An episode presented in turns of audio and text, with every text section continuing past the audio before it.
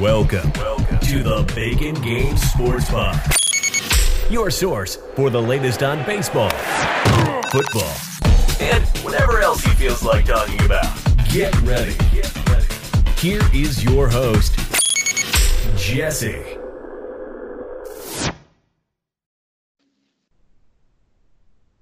Hey, what's up, guys? It's Jesse back here with another episode of the Bacon Games Fantasy Sports Pod. I'm here with Oliver to have a very special, fun episode um, about sports law.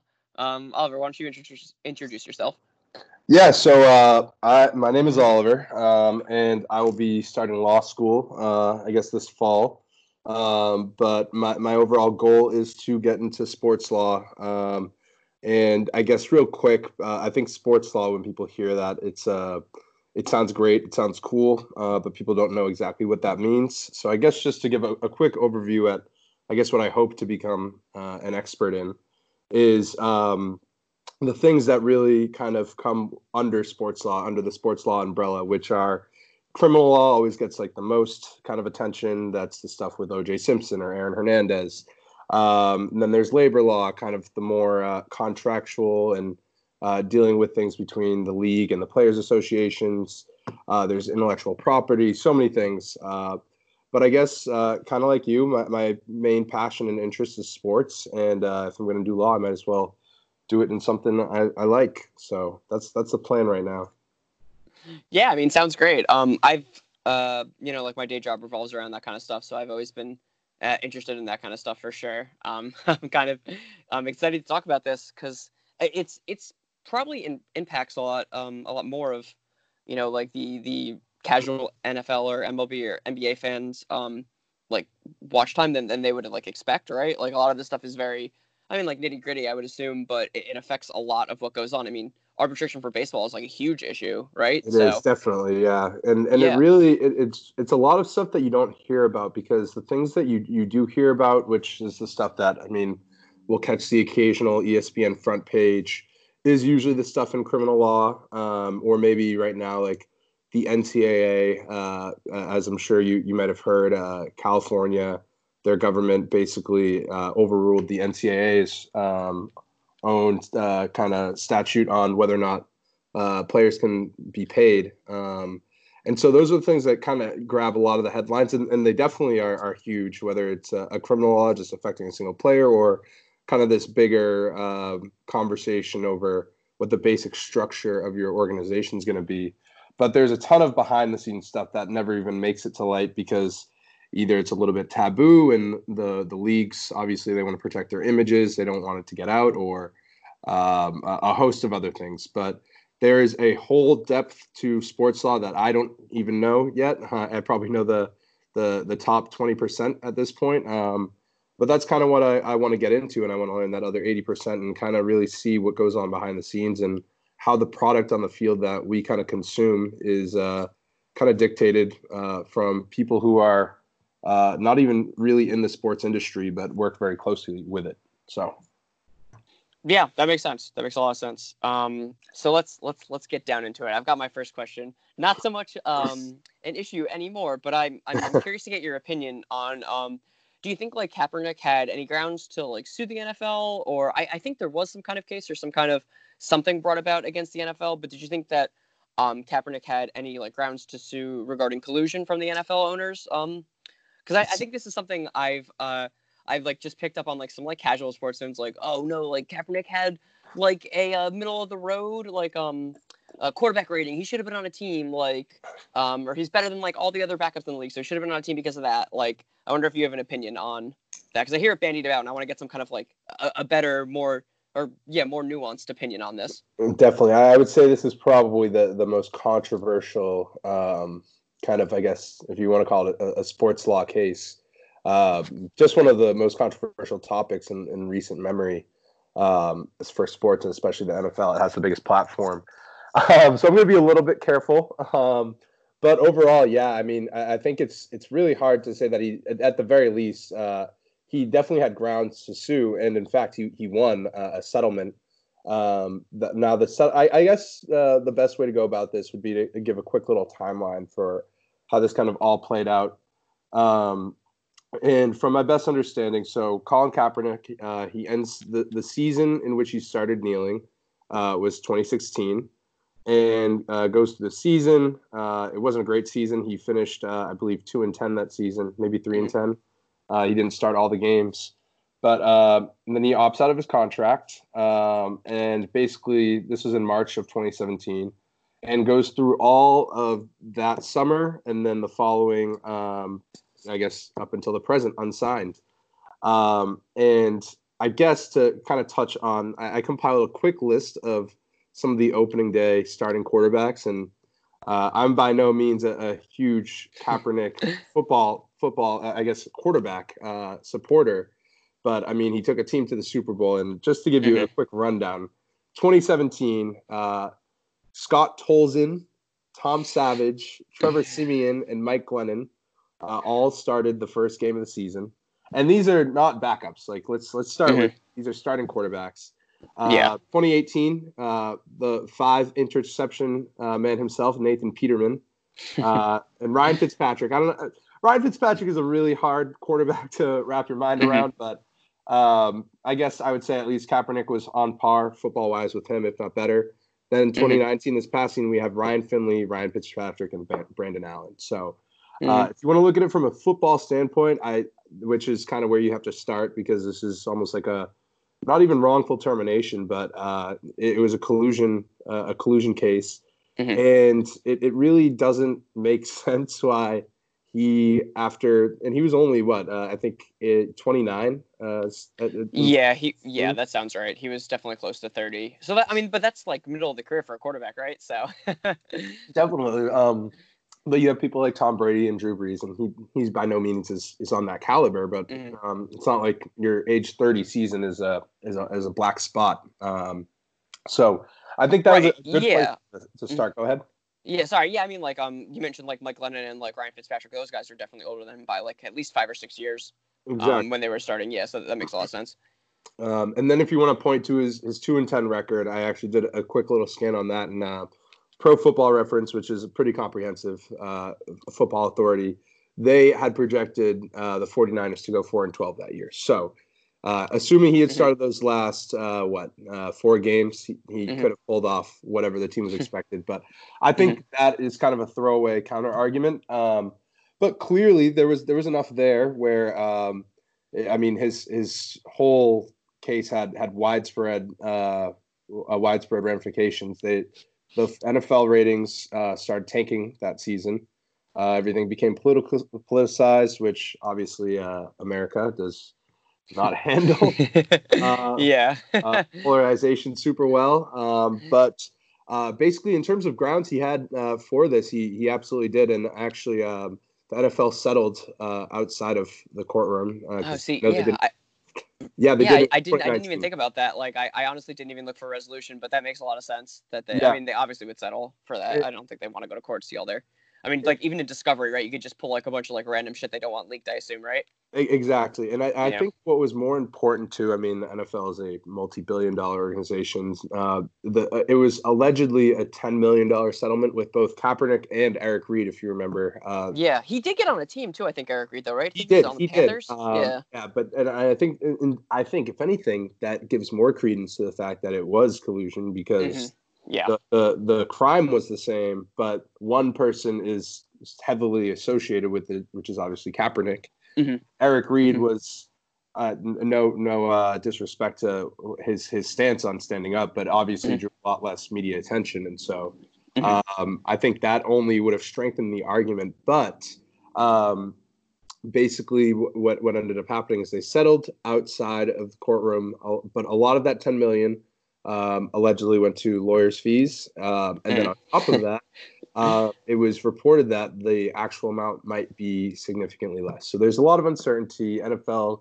uh, is a pretty tight lipped organization, uh, at least they try to be.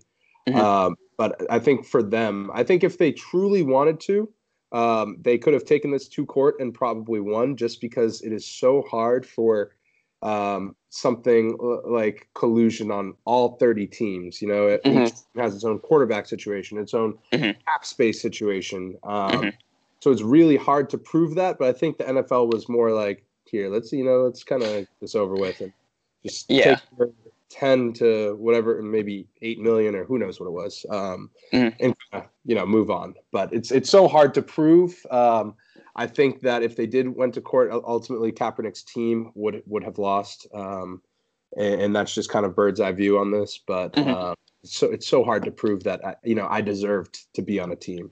Right. Uh, that that definitely seems like the issue. Yeah, proving collusion with 32 owners seems like a lot, a hard task to do, even for exactly. Yeah, yeah, thir- like uh whatever team he could afford.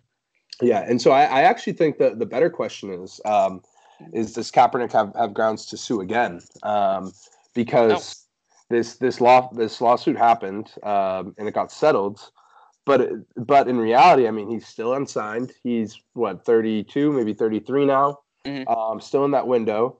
And I don't know if you even saw this, but this I think that I think ESPN and the NFL kind of both wanted to maybe sweep this under the rug too, but. Uh, in November, he was invited for a workout. Uh, Yeah, that that was covered actually pretty pretty heavily. I, I remember I remember seeing that on ESPN. Yeah, I don't know if it was covered heavily, but I remember seeing it. Yeah. Well, th- there was there was a little bit of controversy with that too, and, and I'm not as well read on Mhm. on this aspect of the the Kaepernick, I guess, saga of this ongoing saga. Um, yeah. But it was supposed to be at a, at a high school stadium, or, or Mm-hmm. it was supposed to be at, a, at I think an NFL stadium, and Yeah. something with whatever the agreement was, maybe there was a camera crew on hand that wasn't supposed to be, or vice versa. Mhm. Uh, I think like 12 hours before the workout, it, it got moved to a, a high school stadium. hmm NFL, yeah. uh, eight scouts came to watch him. Uh, obviously, didn't get signed. Mhm. Um, but th- that's even harder to prove because at this point now it's almost like here we gave you the chance and, and people still didn't want you. And Mhm. uh, I think off the record, I guess uh, how I would like to put it is that I think Uh. teams are very well aware of the financial ramifications that very well could come with signing someone as polarizing as Kaepernick. Mhm. Um, and and there was almost like a proof of concept where NFL fans were like, "Yeah, we're we're not going to watch this product uh, with Mhm. someone like him." If you can hear my air quotes, um, um, kind of taking a direct stance to, um, I guess maybe the integrity of the league was a, a Mhm. common argument, but uh, it certainly seems like at, at this point, um, Kaepernick he, he got the deal from Nike. Uh, he now has a, a platform as uh, an activist, um, yeah. and that's neither here nor there when it comes to the legality of it. But he is living uh, a good life uh, at this point, so anticipate that he's kind of uproot the NFL with another lawsuit, although it would be a great case study to see if he could. Uh, but I think at this point, um, who knows? Maybe XFL comes back next year and uh, they they want to generate some interest. I, I think it would be interesting to see that. Um, but yeah, it's been a it's been a really uh, kind of rocky case to follow. Um, a lot of misinformation, but here we are in uh, 2020, and hopefully the NFL season starts on time. Uh, Mhm. But Yeah. Um. Okay. Yeah. So, uh, I think it's important. Yeah, because I didn't even realize that like the case was settled. Like, I think most it dropped off most people's radar. I think I, I wanted to get that across just because I, I completely forgot when I when I say this question, I was like, oh, does he have like standing? Like, uh, I guess he kind of did because he settled, right? Um. So that that's good to know or be reminded of at least. Um. Uh. So I was personally when I, when I whenever I think about Kaepernick, I always think of Tim Tebow as possibly an analogous um like a star or analogous player to him in like a little bit of a way because uh, i mean may- maybe you tell me if this is analogous or just analogous or whatever but i Okay. felt like you know tim tebow wasn't a good quarterback i don't think but he did win a playoff game he did lead a denver team to victory he was a highly sought after um, and i guess polarizing player um, at certain points i mean his christian values did come into play probably not, not as much as kaepernick's no, um, no way. yeah, I, I think if anything, maybe positively, honestly. Uh, yeah, possibly. Yeah, possibly. I guess, but I, I, I do think that NFL owners and NFL teams really strive to be in the middle and not not take like any kind of political stance if they could. Sure. So I always felt like uh, Tebow might have gotten a, a little bit shafted from the NFL because he's was a, a controversial figure figure in a way. I know he's like on the Mets now, and like Tebow is like Tebow, whatever, one of the, one of the greatest college quarterbacks in the history of the game. Or, or I don't know if that's true or not. I don't follow Oh, college that much, but he was. Yeah. Okay. Okay. Cool. I can say that. That's good. yeah, no. I, I'll give you the stamp of the approval on that one. Okay, good. Yeah, I mean, I'm a Penn State fan, and that's like all I watch. But I don't really do fuck around with too much else. Yeah. Um, Yeah, so like I always felt them as like kind of analogous situations. Do do you think that's that's true, or I mean, Kaepernick's um, probably more, but I just feel like NFL owners don't want to be in controversy. They don't want to sign players, even if they're worth a spot, if they're going to cause any kind of controversy or any kind of even locker room shenanigans, right? I, I think I think if uh, no, I I think um I think I'm, I, w- I would stay with the fact that I think if anything that might have extended uh, Tebow's career an extra year huh. if if if that were the case, just because mm-hmm. I I think NFL and and this has been traditionally true. I, I guess this also starts to dive uh, a little bit into race relations, which I'm gonna swerve immediately. Um, but I, I, think I think the image of having like this this Christian kind of good leader and proven value, and I mean, I didn't even touch on the, the whole saving himself for marriage thing, but I think that's almost like he's almost like a, a, too good to be true kind of guy, and I think that's what drove his insane fandom in college.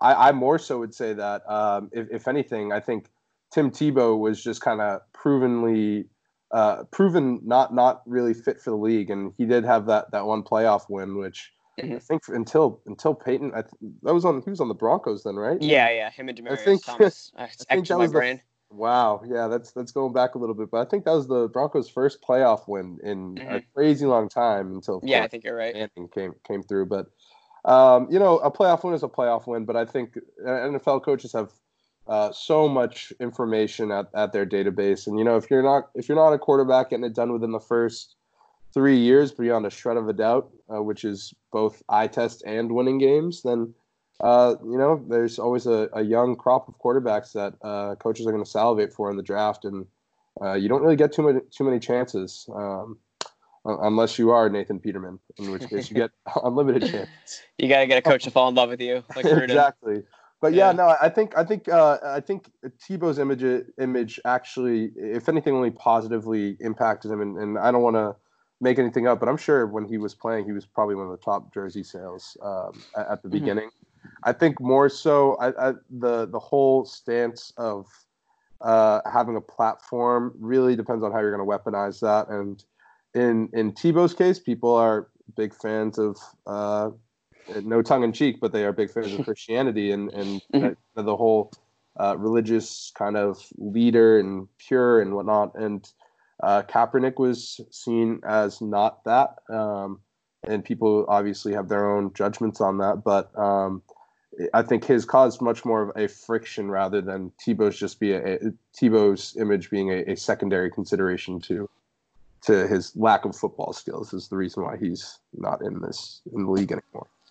Okay. Yeah. I mean, I, I, I could probably buy some of that or mo- most of that probably. I just would think, um, like like cities right tend to be more liberal than conservative. Um, I'm not sure what the what the like overall like makeup of the NFL is politically, but I would assume it's mostly gotten at least more even since like the 80s or whatever or, or 70s when it was you know mostly like a macho event, right? Like I'm I'm not very like a macho person. I know a lot of people in New York who are fans of sports and are, don't like exactly have those kind of attitudes.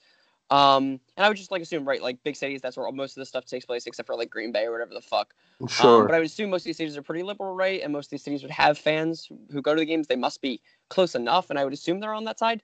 So I think just I, I, I would feel that way, but I mean maybe I'm wrong. Um, I'm willing to be wrong on that. That's just what I would think, like baseline analysis. But obviously haven't gone into deeper numbers on like what the political um how political people feel uh, oh, about, yeah. about football, right? I, I, haven't done any research into that. I'm sure there is, but and I think it's also kind of something with the times too, because maybe it's and maybe it's social media or whatever. But uh, I think po- politics have taken even more of a step to the forefront of mm-hmm. uh, American minds, and it's only really become intertwined with sports uh, over the last. I mean, um, it goes it goes way back, but to the to the extent that it is now, that athletes are able to uh, kind of have their own voice. It, it, it only grows uh, with every year and mm-hmm. uh, kind of the power of social media. And, uh, you know, any story can, can catch fire. Shut up and dribble was uh, right. all, yeah. all of yeah. the airways and yeah. LeBron giving his two cents. But I think, yeah. Uh, I think the, I think politics have become more politicized since Tebow was in football. Mm-hmm. And, and, on top of that, I mean, um, what what Kaepernick's stance, whether you have a, a positive or negative view of it, um, I think is a, a lot more. It, it's easier to have a firm opinion on that rather than it is someone's complete other utter devotion to the mm-hmm. Lord. Okay. Uh, so, it's is my is my take. Um, yeah, but, yeah, that's fine. NFL ratings did take a, a big hit um, uh, when um, when Kaepernick started doing that, and 2016 mm-hmm. was not a great year for the NFL uh, compared to other years, but. Mm-hmm. Uh, they have rebounded and they are doing very well, and they are really the only major American sport that uh, was pretty uh, swiftly able to dodge everything coronavirus related. So. yeah, right. Did, did you see that article?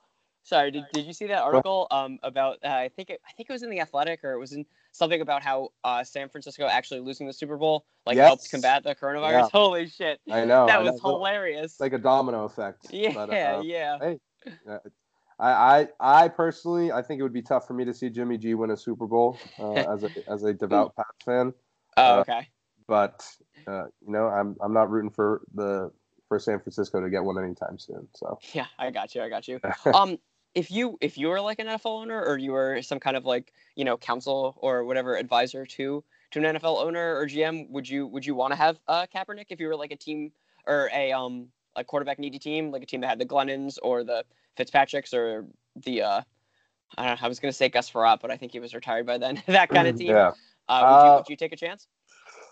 Well, I mean, I, I, guess it really depends on philosophy. Uh, it's it's really easy to to say that yes, I, I would as mm-hmm. as a fan, um, and, and, and as someone who wants to win. If I'm choosing mm-hmm. between, I don't mean to dog my guy Nate Nate Peterman, but if I'm choosing between Peterman and Kaepernick, I'm, I'm, taking them seven days a week and twice on mm-hmm. Sunday. But um, but from a revenue standpoint, which yeah. is how a, a lot of decisions are uh, mm-hmm. maybe unfortunately made. Uh, I, I, probably would have stayed away from Kaepernick, which is hard to admit because I, I don't think what happened to him is just. Mm-hmm. However, uh, the, the bottom line controls a lot more than people would care to admit. So it's really hard for me to say as uh, as a, a 22 year old graduating student what, what I would do sure. uh, in the in the chair of the NFL owner. But I, mm-hmm. I think uh, just assuming kind of the, the weight of uh, the NFL and and its uh, capacity to generate revenue, I, I think mm-hmm. it would be tough to say with certainty that I would uh, definitively offer him a spot unless I am in one of those very liberal coastal cities, which mm-hmm. which case maybe it, it bumps it up. Um, mm-hmm there's so many considerations with this. It's a really complex topic. Um, mm-hmm. And honestly, one that's kind of difficult to, to talk about really candidly without ruffling a few feathers. But uh, it's it's it's important, and it's probably the, the biggest thing that's happened uh, legal wise in football. I would say since the concussion settlement, uh, which mm-hmm. I think we are going to get into. But um, yeah, yeah, it's it is uh, it's some some heavy stuff. Yeah, uh, yeah, I mean, look, I'm like one of the bigger lib cucks you'll like come across. We had a we had a politics episode like a few a few weeks ago. Gotcha. Um, but it, if I was one of one of the people, I, oh, so I wouldn't sign Kaepernick. I wouldn't have that's. That's why you're, you're trying to get you're trying yeah. to get me to. no, no, I'm trying to get you. No, to show my hand. No, no, no, no, no. I mean, look, I, I am like a pretty big supporter of that kind of stuff. But like, if oh. I was an NFL owner or I was any kind of advisor, I would I would say no way. There's like a zero percent chance I would ever do it. You just don't want to invite that kind of like controversy into your locker room.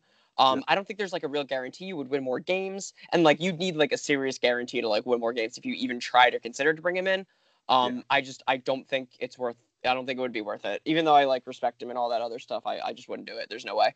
Yeah, and, and I think that's why exactly why that um, mm-hmm.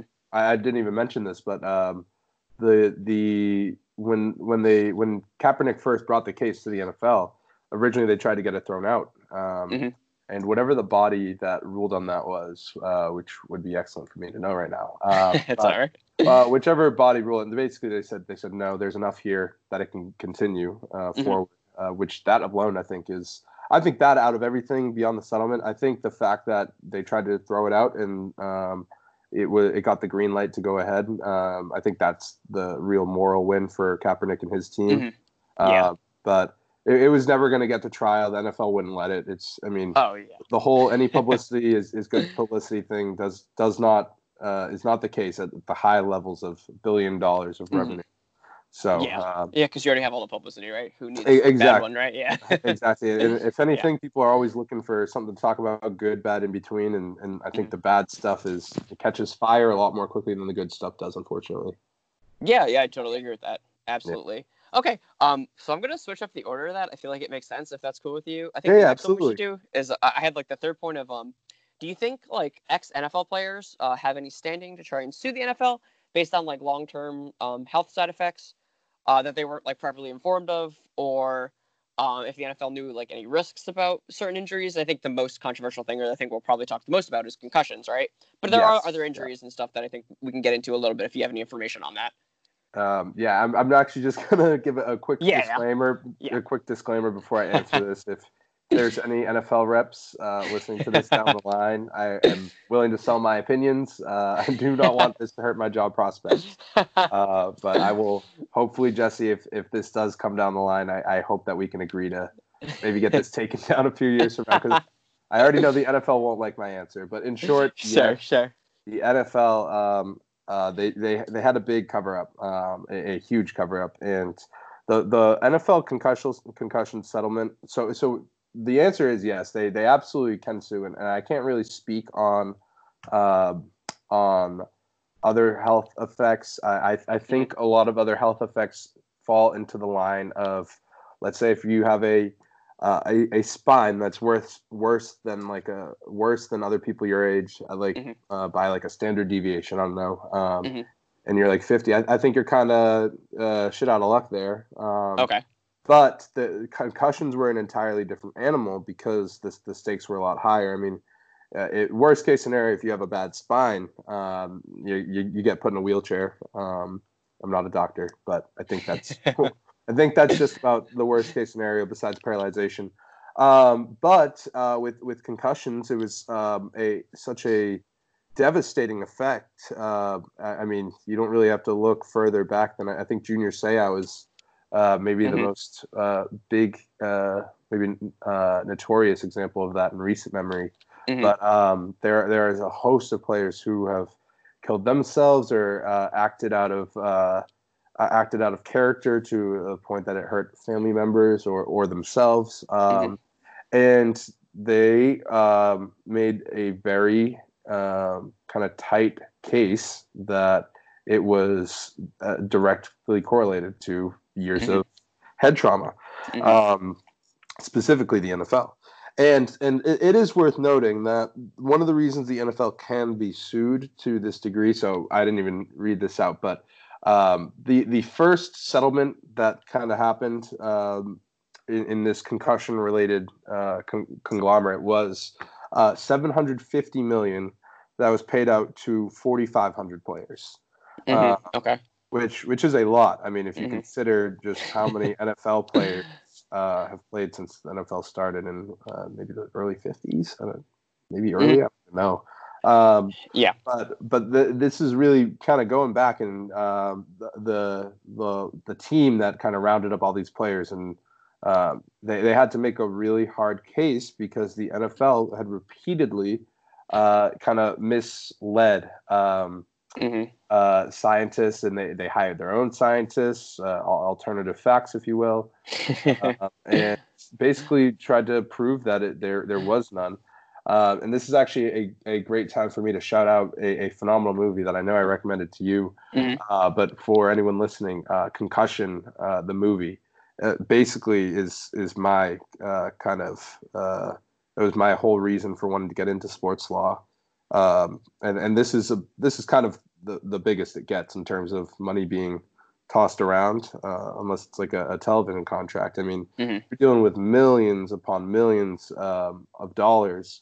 And at some point, it will pass a billion because the thing is, even though the NFL has made the game safer, the NFL is almost having to make the game safer, knowing already in the future that there are going to be more kind of concussion cases. And so it's a, a constant revise and edit and revise uh, system where they're uh, really trying to take away th- this massive culpability, but people love it. So what are you going to do? yeah. the NFL or make flag football? I mean, it's, it's a non-starter. right, uh, right. But um, three three thousand players have received their their monetary awards at this point, um, mm-hmm. and there are uh, over twenty thousand players that are hoping to join the settlement. So uh, is this like is, sorry? I, I know nothing uh, about like law relief and is this like a class action where like you can like sign your name on type thing? Is that like what's happening, or is yes, it... yes? Okay. Uh, I, I I know I answered that very definitively. I I'm I'm like pretty rock uh-huh. solid about this. In which okay. case they're they're kind of uh, go going at the NFL on behalf of everyone who Mhm. they all have the, the same threat of injury. Um, Mhm. Now, to the to the extent that they have to prove that it exists in each and every one, I don't know. Okay, Um, yeah, right. um, but I think that it's it's this is going to be something that extends out for the next uh, at least ten years, and I would willing to be I'd willing to bet a lot longer. Um, but but they had they had some um, some really uh, tough points on the NFL's end. Um, and and I think one of the reasons why the NFL doesn't want to take complete culpability one, it's expensive. Uh, but two, I mean, most people start playing football when they're young. So what are you going to do? Yeah, Uh, sue the pony leagues and the right. uh, are you going to sue high school football uh, Mm-hmm. and just sue a bunch of these high schools? Are you going to sue the NCAA? Uh, Mm-hmm. the NFL happened to happens to have the, the biggest bucket of cash that you can go Right. after. Um, Right. And and so for them, I mean, uh, it's it's bad media, but uh, at this point, um, it's this has been kind of buried for a while now. But when it was first coming, I mean, the the movie's phenomenal. Um, and for anyone who has two and a half hours um, in their in their quarantine despair, uh, I highly recommend it. Um, but it's very well made, and you can kind of see. I mean, the you, you, get a better idea at, at just how much uh, kind of self autonomy these organizations had. It wasn't really like the government was stepping in and being like, "Hey, this is really not good." I mean, it, it was kind of the thing where it's like, you know, if, they can prove it, fine, we'll fight it. But until then, deny, deny, deny. And uh, Yeah, right. it's really crazy to see how just how much detail, m- many details they, they have on this, and kind of how deep it runs. Uh, but I, I would highly recommend that movie. Yeah. Okay. Yeah. I mean that that sounds about right. Um, I just so I feel like you- mentioned like the like the coming up like uh the pony leagues or whatever people who play when they're younger, right? Yes. Um, I feel like that's probably like just where the NFL wants to keep this stuff quiet to keep like a pipeline going, right? Because if your kids aren't, if no one's playing at the younger ages, they're not going to come up with the best talent when they get here, right? That just seems like something that would be like an, an issue for either the NFL to either cover cover up or you know make strides in the best way they can. You know, I I've seen the NFL. I don't know how true this is or how um, how much I've been like propagandized or how much my brain has been programmed on this issue. But you know, you do see the NFL like making strides or, or attempting to make strides in CTE research, right? All that stuff. Um, just like the best they can so, to try and keep like a, a- a good like image, right? Do you think that that will like Um, lead to more? Do you, do you think that's like what's happening, or do you think that'll lead to NFL players not being able to because we know the risks and like they might be unavoidable, and the NFL is doing everything they can in order to mitigate them?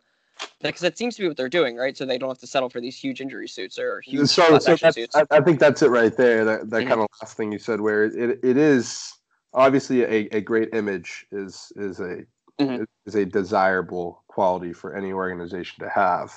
Um, the NFL almost has the the American public in, in handcuffs in the sense that yeah, I feel that. I mean Tom Brady could could shoot someone on the street and you're gonna yeah, shoot someone on Fifth Avenue, right? so- you could do that. Yep, and, well. and yeah, and, and it's and it's kind of tough because it's almost like it was for me. It was actually very shocking to see how many people, um, kind of going back to Kaepernick.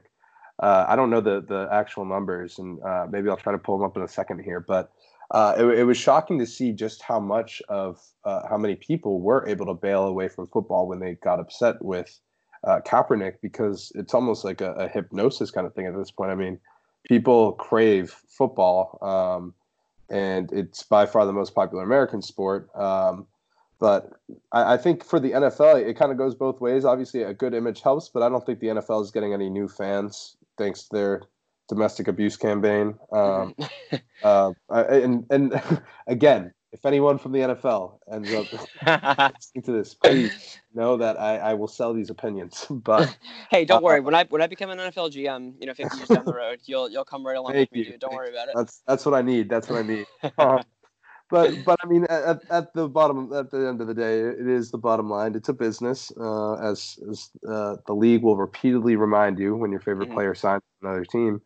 And um, it, it's really at that point where if you kind of don't, um, if you don't have to, they're not going to. Um, Mhm. Which is why I, I think I think the perfect way to kind of sum up the the NFL and maybe even most big organizations, but they're they're reactionary rather than proactive Yeah. and, and uh, oftentimes the, the damage, at least in the NFL's case, is is done very early, and then it tapers off real fast. So Mhm. Yeah. uh, I think the, the good image is something that I, I just as things are becoming more uh, uh, socialized and it is a lot easier to get information about anything or anyone. I think the NFL would prefer that whatever people are looking up about them is in, in good taste. But Mhm. uh, it it's hard for me to think that the NFL is making all these rule changes to protect Cordarrelle Patterson uh, and his and his punt returns. Um, True. uh, as the general example. But I, I mean, hey, uh, it's it's a small aspect of the game that is, Mhm. uh, that they've really kind of eliminated, but it, people still watch. So as long as people are watching, I think up until you put flags around their waist, people are gonna people are gonna watch, and people crave the big hits. Um, as bad as it is, the the NFL is policing it really hard, and it's it's difficult because those calls sometimes are arbitrary, but. Mhm. Um, they're doing it to protect the, the image, uh, them, themselves, their pockets. overall, it's a, it's a good thing. I, I'm kind of railing into it, but Mhm. I, I don't think it's, uh, I don't think the NFL deserves a a, uh, a parade or anything for. yeah. Yeah. shit Uh, yeah, I would totally agree with that. Yeah, I mean, even I'm like, uh, you know, I, I, I want what's best for these people, obviously, right? Like we all do. I think that's like hard to be on the opposite side of that, right? But I mean, I also do love defense. I'm a huge fan of like big hitting stuff like that, and the game does feel a little different than it was even ten years ago. Um, Oh. and I can get how that would, yeah, I can get how that would turn off fans, right? Um, Yeah. But I, I, I think until we get to the point where we're right, where we're doing flag football, like I'm gonna keep watching, like as best as best as I can. Um, I mean, eliminating kickoffs, like I know that's like a fun and interesting part of the game, but I think they're doing the best they can so far without totally eliminating it. To do that, Yeah. I mean, I'm okay with, um, just like I, I don't know, like doing um, uh, it, yeah, instead of kickoffs, I mean, you could just start the 25 every time. I mean, I know most teams do anyway, right? So like, who the fuck Yeah, cares? Uh, basically. You know, right? at this point, I mean, yeah, at this point, yeah. it's almost like an inside the park home run seeing a kick kick return nowadays. So, Yeah. I mean, fuck, Devin Hester was one of my favorite players. My dad's a Bears Yeah. fan. I love Devin Hester, dude. He was one of the most exciting people. That when he took the back the uh, the kick in the Oh, World, of uh, not the World Series, yeah, the the, Oh, the um Super Bowl. Eagle. Uh, Yeah, it was um it was it was uh, Chicago one? and Indianapolis. Yeah. Okay. There, there's That's a famous one I'm, I'm thinking with the. I know the Giants were the kicking team, and I think it was to the Oh. Eagles. There's a famous one, and, and I can remember. Uh, Oh, the is it DeSean coach. Jackson? yes, yes, Yeah, and it's like, Jackson. don't Yeah. him, don't yeah. the punch. I don't know what. Yeah. The headset was messed up. but kicked it right to him, and he did exactly that, which is. I, I I think that was the second one of the game too, or something like that. Like it was like crazy or something. uh, Yeah. it's being phased out, uh, but we we have all the the YouTube highlight tapes from all that old grainy video that we can rewind. and say, well, yeah. back when I was a kid, I remember Dude, when look, they used to let these guys, you know, yeah, I mean, I, st- I still watch Noel Devine um, compilations of him him being awesome in college. So yeah, that stuff still still rings on. Um, okay, cool. So let's uh, let's move on from the NFL stuff. Um, I've got two questions on the MLB. The first one is kind of involved, and I don't know much about it. I know a little bit about it, but um, would you be able to, to like elucidate us on how like the MLB arbitration process works? Is it like a normal like arbitration between parties, or like is there like a like a big difference between the two? And I do know that in law school, when I when I worked at the, the smaller law firm that I worked at before, where I'm at right now, um, one of the attorneys that I, I like spoke with, he was uh, talking about how some like colleges get together and they do like a competition of like trying to like do the best job of arbitrating and I guess getting Oh, wow. players better salaries or something like that, which is really cool. And I didn't even think about like how much like lawyers or whatever could actually play into like arbitration, but like obviously they would be like Yeah, of um course. or and like agents and stuff like that. So I, I'm curious if you can you can help me understand that better. So I this was actually um, something I, I did a deep dive into, and I, and I Ooh, can I can probably I can, yes. can give lots of details on this one. um, I think the the most important. Uh, I, I'm assuming most of the people listening know baseball pretty well, but one of the lesser known things for the, uh, I guess more on the casual side is how baseball players kind of their their contracts are structured. Um, and basically, for almost ninety percent of uh, baseball players, if not more, uh, you're going to be a baseball player who was who was drafted and uh, who worked their way up through the minors and whatnot. Um, and so once you kind of get on that first contract, unless you're like an international signee, um, once you get on that 1st Mhm. contract, you have three years where you you basically make the minimum, um, and the team can give you a, a slight pay raise in between years one and two and two and three. But basically you're, you're taking the minimum, something between 500 to 600,000. And then um, the arbitration process is kind of creative because uh, uh, it doesn't really resemble anything in any other sport, from at least my knowledge in American sports. But you um, you reach your arbitration year, which is usually in your fourth year, and I will get into why I uh, emphasize that. But once you get into your fourth year, uh, basically there will be um, some sort of kind of loose framework for you to know what you're going to get. And actually, um, I'm assuming if you're a big uh, MLB fan, you know of MLB Trade Rumors, the the website. Mm-hmm. Yes, so they they always uh, they publish their predictions for what players will get in arbitration, um, and they're they're pretty they're pretty spot on um, hmm. because it is easy to find a ballpark. I mean, if you so I actually brought a little comparison to kind of help uh, uh emphasize this. But um, uh, uh, Andrew Benintendi, um, he is uh, left left fielder, center fielder hybrid. Mm-hmm. Uh, young lefty, had some great seasons early on, kind of tapered off. Mm-hmm. And um, you can pretty closely compare what, what he's done this far, thus far, um, to Jason Heyward when he was uh, starting off. And um, and so kind of the way they'll start to look at these things is they'll say, okay, so in the last, let's say the last two years, and I brought these stats uh, so I can fly through them real fast. But um, in 2018, Benintendi hit 290, 41 doubles, 16 homers, 830 OPS. Um, and in Jason Heyward's 2012 season, which which is the same amount of service time, uh, which is essentially kind of, I know I'm kind of throwing a lot of terms out, but no, it's good. I, I, think people understand. I hope okay. they would. All this yeah. stuff is pretty, yeah, yeah. Um, yeah. So I, I want to didn't want to assume too much, but service time basically is determines when you will get to hit arbitration. So uh, Benintendi going into this season, it was his second year of arbitration, and basically what happened was he. Uh, uh, uh oh, sorry, jumped ahead of myself. Um, Heyward in 2012, he hit 269, 30 doubles, 27 home runs, 814 OPS, pretty similar. Uh, and then 2019, Benintendi regressed a little bit, 744 OPS. Heyward regressed a little bit as well, 776 OPS. Um, and so um, these are the kinds of things that uh, teams will, agents, or usually it'll be an agent kind of arguing on behalf of a player when you go to arbitration. Um, but these are the kind of things that they will kind of bend and say, oh well, Jason Heyward he got a five million dollar contract after that year.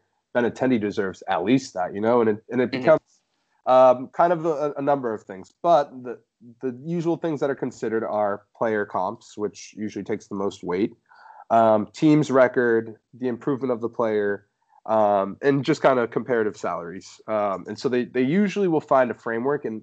And the thing that's really crazy about arbitration, it's almost wacky that there are players who do go to arbitration because it's almost burning a bridge um, mm-hmm. in a way because the way the actual process works so this is kind of once you're in the room but you have um, a month or so i think you have to file for arbitration uh, you have to submit your number as a player uh, by like january 15th and then the mlb can either greenlight that number or they'll say oh we think you're not worth five million you're worth one mm-hmm. and so then you have about a month to hash out all these all, your your one million dollar difference. Um, and if you can't agree, which most the vast majority, I would say, greater than eighty percent of the players are able to find some sort of agreement. Mm-hmm. Uh, but if you don't, then you go to trial, um, which is uh, usually consists of one hour for each party to present its case in front of a three-person panel, um, and each side gets 30 minutes to rebuttal. But the, the reason why it's such an ugly process is because the player's in the room.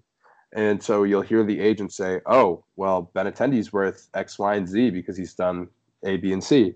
And then the, the team is going to be to not only to the agent, but to Benintendi's face, no, he is not worth this because of all these things. And they're pulling out all these different things. And I mean, I'm sure you can just imagine if you had your boss kind of uh, kind of ramming you in an interview and, and, being like, "Yeah, you know what? You you want a raise? No, I'm gonna I'm gonna give you a demotion or a, a pay reduction." Mm-hmm. Um, and so that's why most teams would prefer to avoid it. But there are certain cases, and, and there have been cases in which bridges have been burned. Um, Trevor Bauer, Marcus Stroman, Del- Dellin Betances was when um, we drew a lot of attention because mm-hmm. it was just kind of a nasty process. Um, but but that's a, a, general overview, and there are a few nuances within the process. Um, but but generally, most players will have three years of arbitration, um, and hopefully reach settlement before you need to actually get into that courtroom and um, be like, mm-hmm. "This is why I'm worth or not worth this much money." Mm-hmm. Uh, yeah, I mean, I've I've noticed. I don't know if this is a recent phenomenon or whatever, but I've noticed a lot of players like in, avoiding arbitration, just signing like a one year deal instead to whatever amount instead of going to arbitration. I guess that's to like save face with the organization, right? So it's not as shitty of a process, I would assume. Well, right? no, that's that's that's ideally what the player wants. The, they'll, they'll sign the, the, the one year deal is is kind of yeah. the standard, um, and uh-huh. because the, the thing is, you don't really want to. The free agent years are extremely lucrative. Um, yeah. Oh yeah. And which is why there have been some cases. I think um, I, I, could definitely think of a better example, but I remember Evan Longoria. I, am mm-hmm. dating myself a little bit. Uh, okay. But um, Evan Longoria um, got a an, an, extension when I think he was a, a double A player, mm-hmm. and that bought out. I think it was a maybe eight year extension or something like that for like 80 million. But the mm. reason why it was such a great deal is because it bought out those first two free agent years. Yeah, right. One where the team has the option to lose him, and two, if they want to keep him, they're probably paying a, a, a pretty penny. Mm-hmm. Uh, yeah. Yeah, I mean, we've seen guys like Acuna sign like these deals, right, where they where they like you know get a pay bump now, but like they would have been worth so much more in free agency if they were to do it. Yeah, that's yeah. like the big thing. usually they'll, they'll, give up one or two years max. Yeah, yeah. I mean, honestly, like all all MLB uh, like contracts are guaranteed, right? Unless you're Jacoby yes. Ellsbury and you're a fucking idiot and you get injured and you get your the shit suit out of you. I'm not I'm not sure where that that court case is actually, but no yeah, yeah, that's fine.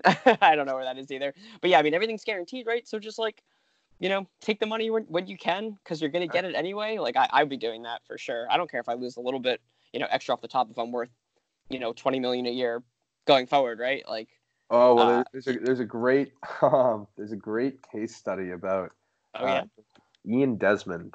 Um, oh, okay. Ian Desmond, he probably has, has, fumbled the, the largest amount of money offered to a, a baseball player, but I, he had one year, and I'm give me two seconds because I'm yeah, yeah, no, look it up. Yeah, I...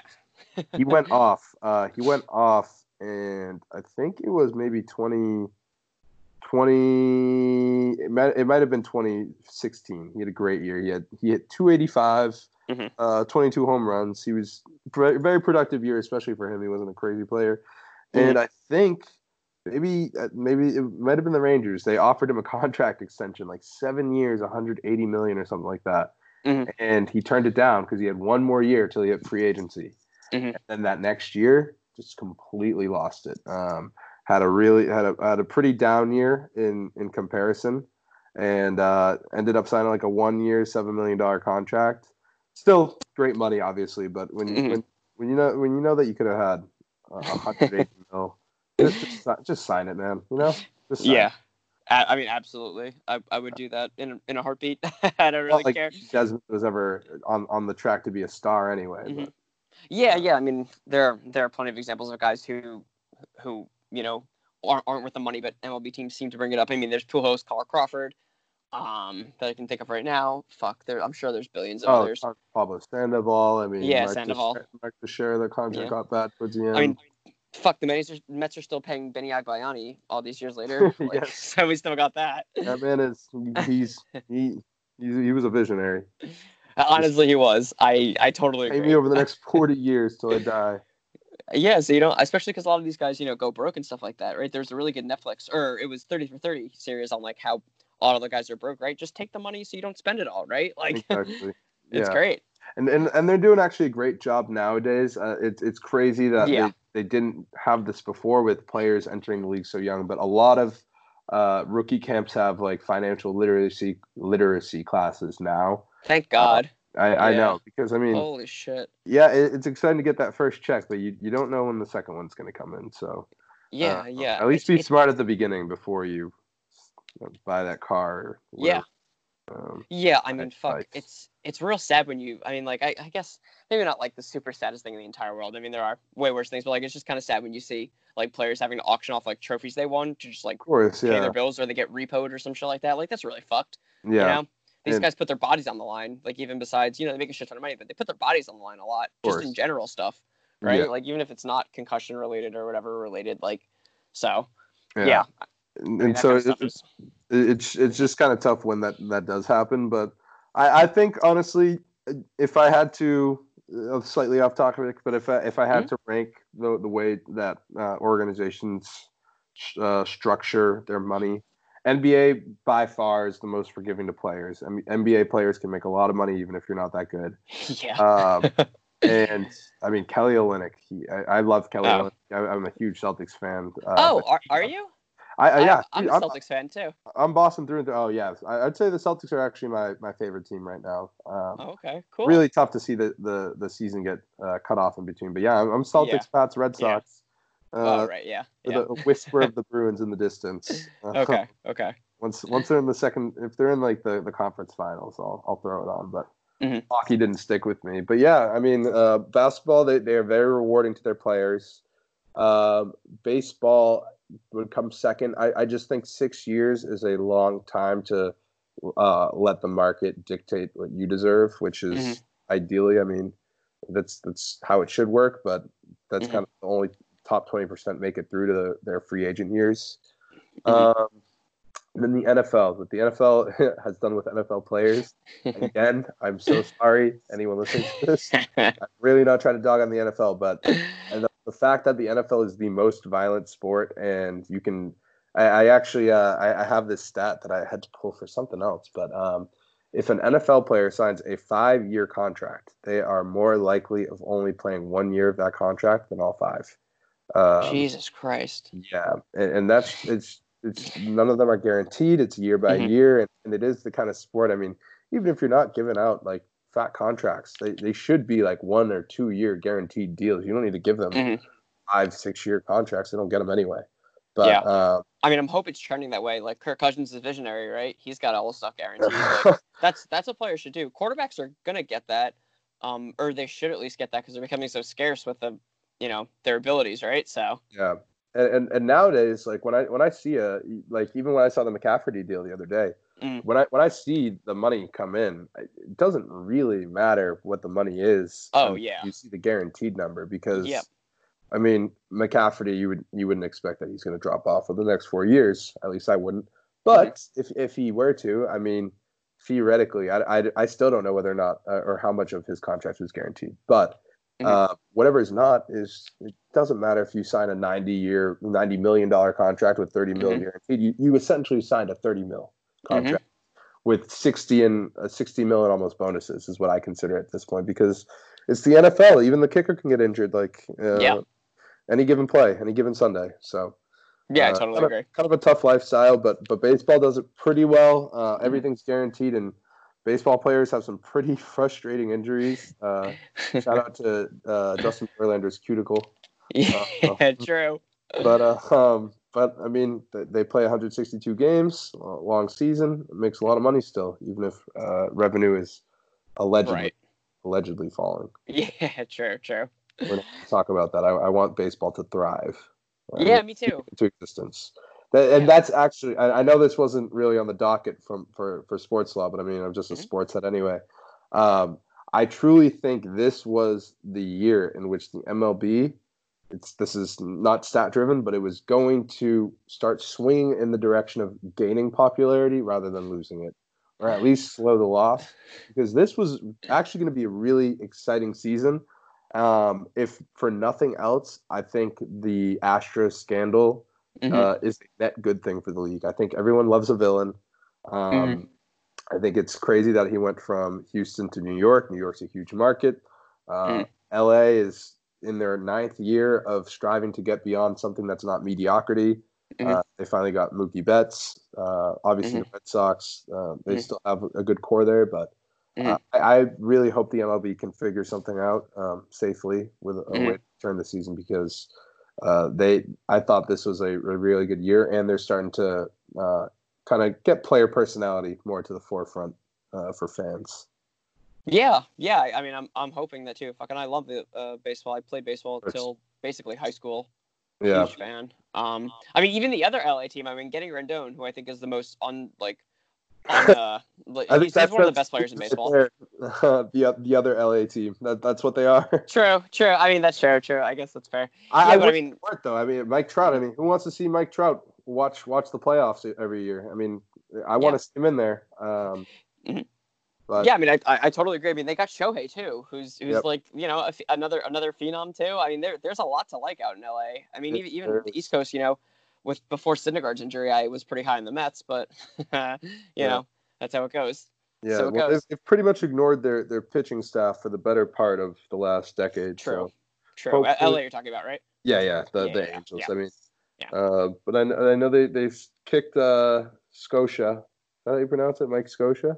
Yeah, yeah, I think so. Him out. Uh, so maybe maybe that changes some some aspect of the philosophy, but mm-hmm. I, I, mean the, the time is ticking. Uh, it's it's really yeah. hard for someone to be the best baseball player of all time with a hundred postseason appearances. Yeah, I mean, yeah, I, right. and it's it's a no brainer. He obviously is. Oh, Yes, but it's. I mean, if you don't vote for Mike Trout, if, if, Mike Trout plays 162 games or even like 140 games, and you don't vote him for the MVP, you're an idiot. Like, sorry. yeah.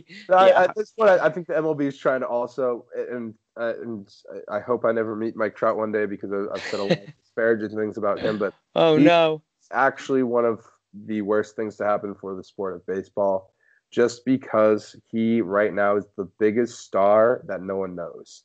Yeah. And Mm-hmm. I, I, respect him for being like a, a, The thing is, he doesn't give you any bad storylines. That's great. Mm-hmm. Um, yeah. And one loves that. But I mean, what, do you know a thing about him? I've only heard him speak twice. I know he's from New Jersey.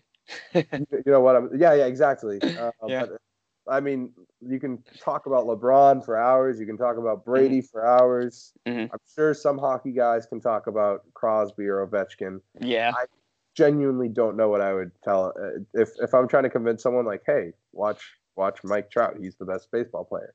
I don't know what else I would tell them besides Mike Trout is the baseball player. Yeah, has kept his personality in a time capsule since he burst onto the scene. Um, so, so my guess is you were on the the Bryce Harper uh, train for the best player when when him and Trout were digging it out. Yeah. Um, but there are some frustrating things about Bryce Harper, but I mean, Bryce Harper's mm-hmm. exciting. I, I love Bryce Harper. I love the concept of Bryce Harper. Um, mm-hmm. There was that video that um, I think House of Highlights blew it up last year, but uh, someone was uh, talking trash to him and was like, overrated. And then he goes deep. like, that's that's awesome. That's, that's yeah, I agree. Um, Make baseball fun again. The, the thing is, no one's even going to call Mike Trout overrated, one, because you can't. Yeah, you Two, uh, two, it's it's Mike Trout. I feel like there's not a, a, soul out there, I guess, besides me that that dislikes Mike Trout.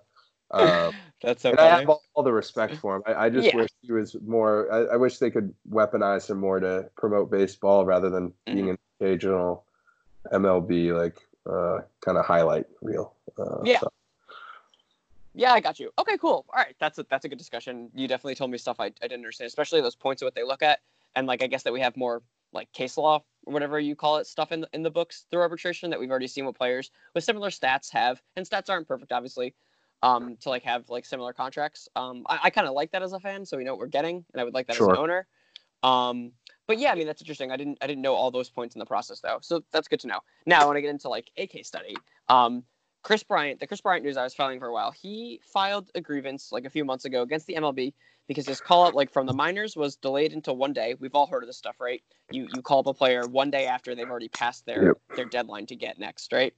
Um, so he he filed the grievance with um, I guess it was I don't know what like the, the grounds were, but it was against the MLB because they they brought him up a day later so they could have more control over him. So he'd hit free agency another year later, right? Yes. Um, yeah, the grievance was denied. Um, but do you think that like he could have won that case at all? Like at this point, do you think it's possible to win a case like that, or is that like impossible?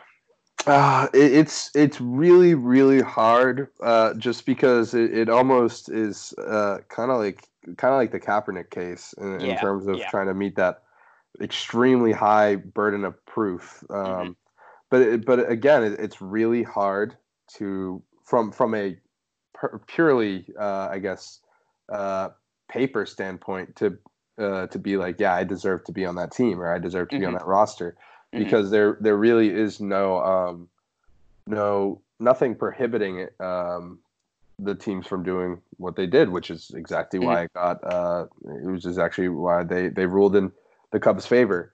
Mm-hmm. Um, but from the, the sports side, which I obviously love to talk about, I mean, it's uh, it, it's heinous. It's it's Yeah. heinous what they did to Kris Bryant. Um, Yeah. And uh, I I came armed to the teeth with stats on this one, but uh, I'm I'm happy to rattle these off real fast. Um, basically, in 2014, um, he was in Double A and and in Triple A. He did both in one season, Mhm. uh, and he spent pretty equal time in both. Um, Mhm. And his final slash ended with 325, 34 doubles, 43 home runs, with a 1,098 OPS. Uh, for all those OPS heads up, Yeah. great oh boy. stat. I, I'm a big advocate for OPS, uh, Uh-huh. but that's a whole other conversation. Um, but that that's phenomenal. I mean, that's that's Mhm. insane. That that, Oh, that yeah. would be insane in the MLB, and and minor leagues are weighted for difficulty, usually more difficult than what the MLB is. Mhm. to MLB hitters. Um, he was the number one overall prospect in baseball, but what I really think is awful is that um, he had a 425 batting average in spring training that year, and he hit nine home runs in 40 at bats. So everything shows this kid is polished. He's fiending to get his teeth on a, an MLB pitcher, and they start him in the minors. Mhm. Um, and, and I think if you want to take it a step further, no disrespect to Mike Olt, but uh, there's a reason Mike Olt is Mike Olt and Kris Bryant is Kris Bryant. Um, and he hit like 120 in like uh, seven games to start the season. Then he gets injured. Uh, and then Tommy La Stella, who was another third base, second base utility guy, he also gets injured. And this all kind of almost as if I'm not a conspiracy theory guy, but these are these were very well timed injuries in retrospect because they allowed the Cubs to make this argument that uh, Mike Olt and Tommy La Stella both sustained in, er, uh, injuries early. So Mhm. I think that's kind of the biggest point because if they didn't get those injuries, who knows? Maybe Theo Epstein says I want to leave Kris Bryant down for even longer, True. which is still ridiculous from Yeah, yeah, yeah. purely a baseball standpoint. But theoretically, I mean, you, you know, you don't, you don't. And on top of that, I, I read an article that said, um, and, and I don't really know this honestly as, as a as a uh, a Red Sox fan even, but uh, Theo Epstein never really was big on starting players, starting rookies in the majors um, Mhm. at the season start. Um, I, I don't know factually how, how far back that goes, but I guess that was one of his arguments. Um, but yeah, it's, it's just so Mhm. it's so yeah. hard to prove that that you kind of deserve something, um, Yeah. Yeah. and, and that's what he was going against. Right. Um. Do you do you think that this like might signal like a trend, or just the fact that like you know uh Bryant was someone who this is the first time I heard someone putting forth like any kind of case um against this issue. Like I I- I've heard sports journalists and people like on air, you know, commentators talk about like oh my god they're like really fucking this guy over because they're gonna take him the one day after. Like come on, dude, could you be more Yeah. obvious? Um, but like, do you think this, you know, might send some kind of signal or some kind of trend because someone was actually able able to file a suit, even though it didn't go anywhere, because it's impossible to prove that. Like I think we've discussed for both the NFL and the MLB. But do you think this might change something up in the arbitration process, or maybe change something in Uh, the next like union negotiations, maybe? So so that's that's what I was gonna say. If if there's any uh, window for doing so, it would have to be through the next CBA, which I did a quick Google is is I believe uh, going to be renegotiated at some point next year. Mhm. Um, yeah, yeah, it will be. It expires next year, so they'll be Okay. to introduce a new one. I, I really don't think this is going to be on, on the table, um, just because it's it's such a, a niche. Uh, a niche problem area, if if Mhm. you want to so consider it that. Um, Yeah. there are very few players who are ready right at the season start, Yeah. and okay. that team also needs them because what they'll often do is, um, and, and not really, I, I don't think for any uh, legal risk reason, but what they'll often do is unless you're a team that uh, is like definitely competing for first or second place, it makes no sense. Um, you have you have to know right out of the gate that you are definitely going to be a uh, a top at least a fringe playoff team. Because then you you're, you're re- otherwise half the teams in any given year have to rebuild by what June July Mm. it becomes pretty evident that you're you're either you either got it or you don't Yeah. and if let's say you're you're one of those teams who may not know whether or not they got it do you really want to take half a year or, or a full year of eligibility off your rebuild because you brought this player up just mm-hmm. to s- spark a little early season hype, mm. because theoretically, and and it, oh, I think a reason why it is so frustrating is because there's this whole six year hypothetical window of well, in that sixth year from now, that player could be hitting free agency, and that could be our window to win, our, mm-hmm. our championship window, and then that player goes to free agency and we lose him. So it it, it makes sense, um, but it's such a niche area. There, there's this this was kind of egregious just because it was literally a day after. Mm-hmm. Um, but overall, I, I, don't think this is a, an issue too many prospects are concerned with. And and on top of that, the MLB is such a long season. That uh, what are you what are you going to do? Are you going to make it um, like a hundred?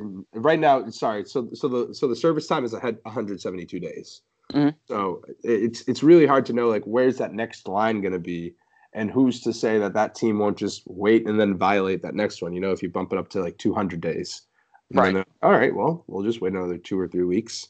Yeah. Uh, so it, it's just really it's really hard. Um, I, I, don't imagine that will be. Um, MLB players have it pretty good on, on the whole, I would say.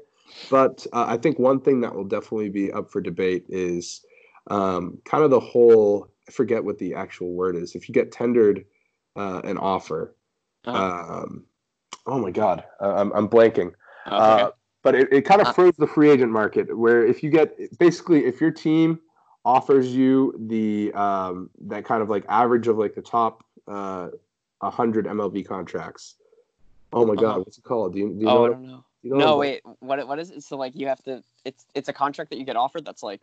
Yes. So range? basically, after yeah. Oh my god, it's gonna. It's, after, it's, uh, yeah. So hmm. it's agreed upon. It's agreed upon every year, and basically, uh-huh. without I, am sorry, I don't have the name of it right no, now. No, it's okay. No. But basically, let's say, um, let's say um, Mookie Betts, he's about to hit uh-huh. free agency. Oh, qualifying offer, qualifying. Oh, offer. yeah, yeah, yeah. Okay. Yes, the qualifying gotcha. offer has really kind of thrown a wrench in MLB free agency because um, MLB teams are moving away from thinking that the only good players are free agents, and it's become much more emphasis on those young players who um, have a much better chance of giving you a better return on their six year contract whenever that starts as their rookie, rather than offering a six year contract to not Mookie Betts, but someone of uh, like Carl Crawford, who was not mm. Betts at the time, certainly wasn't after. Um, but teams are moving away from that. Teams don't really want to give as much big money because uh, the Red Sox, the Yankees, Dodgers, and plenty of other big market clubs have repeatedly shown that these seven, eight, and nine year deals are just really pointless after about year three or 4 mm-hmm. uh, and so what that's what that's happened though is now that the qualifying offer, if you do offer it to uh, a player who's eligible for free agency, you will get a draft pick in return if yeah. he signs them. And um, I think I think it's just more a sign that um, teams are adapting to the times. Teams realize that uh, just because they're a brand name player doesn't mean they're good, which is kind of happening in football right now. Jameis Winston, Cam Newton still unsigned. Mm-hmm. Yeah. Um, and happened with Craig Kimbrel too. Um, yeah, that's true. Yeah. And I think that if, if anything, I, I, would not be surprised to see some sort of tweak into maybe what the qualifying offer gives or what that entails. But um, teams don't want to lose a, a valuable draft pick. And, and on top of it, the MLB is already one of the most hit or miss leagues in terms of being able to predict how good your your draft pick is. I mean, mm-hmm. I think only about uh, thirty uh, percent of first round picks even make it to like AAA. Yeah, uh, that that's that sounds right, accurate. I mean, it's and those guys aren't even immediate impacts too, so you don't even exactly. feel it until like five years later. Yeah, exactly. And, and on top of that, I mean, the, the, kind of the whole reason why Mike Trout isn't able to make the playoffs is it's not like in basketball. You know, you give you give out the supermax to that one player mm-hmm. who's at least going to get you the eight seed. Like you mm-hmm. can spend money on like an Eric Hosmer and mm-hmm. still be the San Diego Padres. Um, True. Or, uh, even a Machado. Um, yeah. And so it's it's just kind of I think they're starting to realize that m- money is one important. It, it, it, matters how much money you're giving Pablo Sandoval, who oh literally God, yeah. someone outside of his hotel room on road trips. Make sure that he wouldn't order room service. That is true. I'm not making that up. No, I, uh, I, I think I've read that article. Yeah, yeah or whatever. Yeah. I think that was probably his low, but that's a that's a pretty low low for a professional athlete. Yeah, a little no, bit. no room service. No room service. um, oh man, where was that guy Freddie Lacy, dude? Ah, uh, yeah, honestly. um, but yeah, so I, I think I think more it's just a, a, philosophy shift in in the in the major leagues um, that prospects have more to offer, um, and uh, maybe we'll see more prospect hoarding going forward. But mm-hmm. uh, it seems like teams are still willing to make trades. I think it's just more an, an emphasis on on younger players rather than these so-called proven proven veterans because. Mm-hmm baseball on top of that baseball's a pretty fluky sport uh, you, can, you, can, have it one year and you can just not the next. So mm-hmm. um, I think teams are really starting to realize that. Maybe it's the advanced analytics, but um, there's going to be a, a movement away from that. And I wouldn't be surprised if the next CBA includes some kind of language that reduces the, the risk to the players' part because there were a lot mm-hmm. of pretty solid guys, at least by name brand, uh, solid guys that certainly deserved a roster spot. And they couldn't get it to them because they had this draft pick compensation tied to them, which is unfair to them. Uh, they shouldn't need to take a, a one year, fourteen million dollar contract if uh, if they don't they don't want to. Uh, but it's kind of a it's a it's a weird little um, hole in the free agency market, and I wouldn't be surprised if the players, at least the players association, wants to patch that up. Mm-hmm. Yeah, definitely. I think that would probably be on the docket for, for sure. I would assume most of you know the high price players. You, you did bring up a good point too. Like this doesn't matter to like 99% of the like minor league players, 99.9 even, right?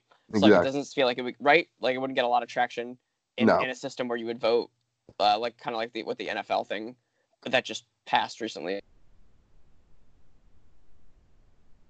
Point. Yeah, and, and, and, and if I'm being honest, I, I don't know how much of a say minor leaguers have in um, mm-hmm. players True. associations decisions. I, mm-hmm. I think it, that that would actually be something really interesting to look into because I, I would imagine that it would, it would be restricted to just uh-huh. MLB players, but I don't really have yeah. a good reason for, for that why why I imagine that to be the case. No, I, I think you're actually probably you're probably right. I, I don't know either. I don't want to say one yeah. way or the not for sure, but uh, I feel like you're probably right. That would make more sense to me.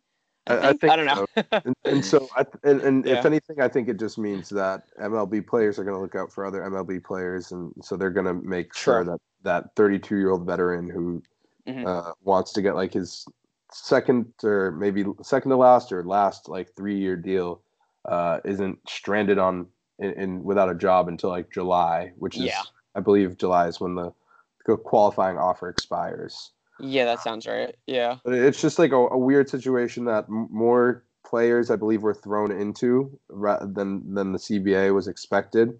Mm-hmm. Uh, but the the MLB agreed on a, a four year CBA, so this this hasn't this doesn't really have a whole lot of history to it. But I think it was pretty quickly identified as one of the yeah that they could at least improve on, and that mm-hmm. looks like a lot of different things. But there are a lot of bright minds uh, at all levels of the MLB, so I'm sure they'll agree on something. Yeah, I think so. Yeah. Okay, those those are all my questions. Do you do you have anything for me or anything else you want to talk about? Um, not, not really. I, I think we got into a lot of a, uh, a lot of side banter uh, that I, True. I, certainly enjoyed. But um, yeah, I, I, guess I would just like to give one parting message to my, my friends at the NFL. Uh, yeah, sure. Uh, I, I, just in retrospect, I, I really did kind of go in on them. But I mean, the, the NFL they they are they are a behemoth. They certainly do not need me if they don't want me. Um, mm-hmm. But uh, NFL. I, I sincerely apologize, and uh, hopefully, uh, you know, maybe they change their ways, and I and I change mine.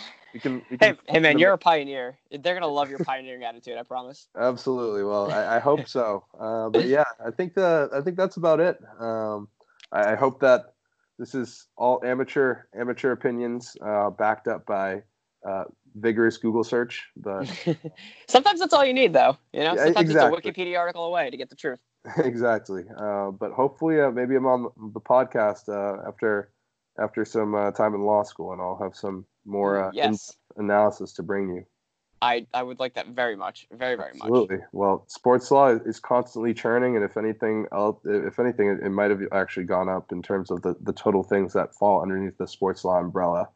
Um, just due to everything going on with uh, COVID nineteen. Um, but maybe, uh, hopefully, down the line. Um, I don't know. Uh, things get started back again, but sports law is going to keep chugging forward. So uh, I'll be uh, staying updated with that. And uh, if I could give a quick little plug for my own. Yeah, podcast. yeah. I was I was gonna say yeah. Make oh. sure you plug your shit. Yeah, definitely. I, I, appreciate that. Well, I'm I'm hoping to start something more or less exclusive. So if you enjoyed this, this is probably going to be uh, the 90% of what I tried to touch on. Um, but I will be starting a podcast pretty soon. I already have my Twitter up, Order on the Court. Um, and I'll be covering everything from criminal law to employment, um, and maybe some uh, whatever falls in between. So uh, I hope that uh, I, I, was able to uh, shine some light on some interesting things. Yeah, I think so. I, I had a really good time. I hope I'm I'm sure my fans will. My five fans that I have, I hope they will enjoy it as well. We're in no, the same boat, man. yeah, I mean, I I thought this was very interesting. I love. I've always been involved with this kind of stuff, so it's it's very interesting to hear about for sure. And I'm I'm glad I got a better opinion on that um, besides like my own and the other stuff I read. So it was definitely good talking. Um, yeah, don't don't forget to check him out on Twitter. That's where we uh, got this whole thing started. So absolutely. Yeah. All right, man. Uh, I hope you had have a good night, and I'll uh, I'll talk to you again soon. Absolutely. Same to you. Happy quarantine. Thanks. You too, man. All right. Sounds good. That's it for this episode of the Bacon Games Sportsbook. Be sure to subscribe so you don't miss a single episode. And follow Jesse on Twitter at ESSEJTHESL.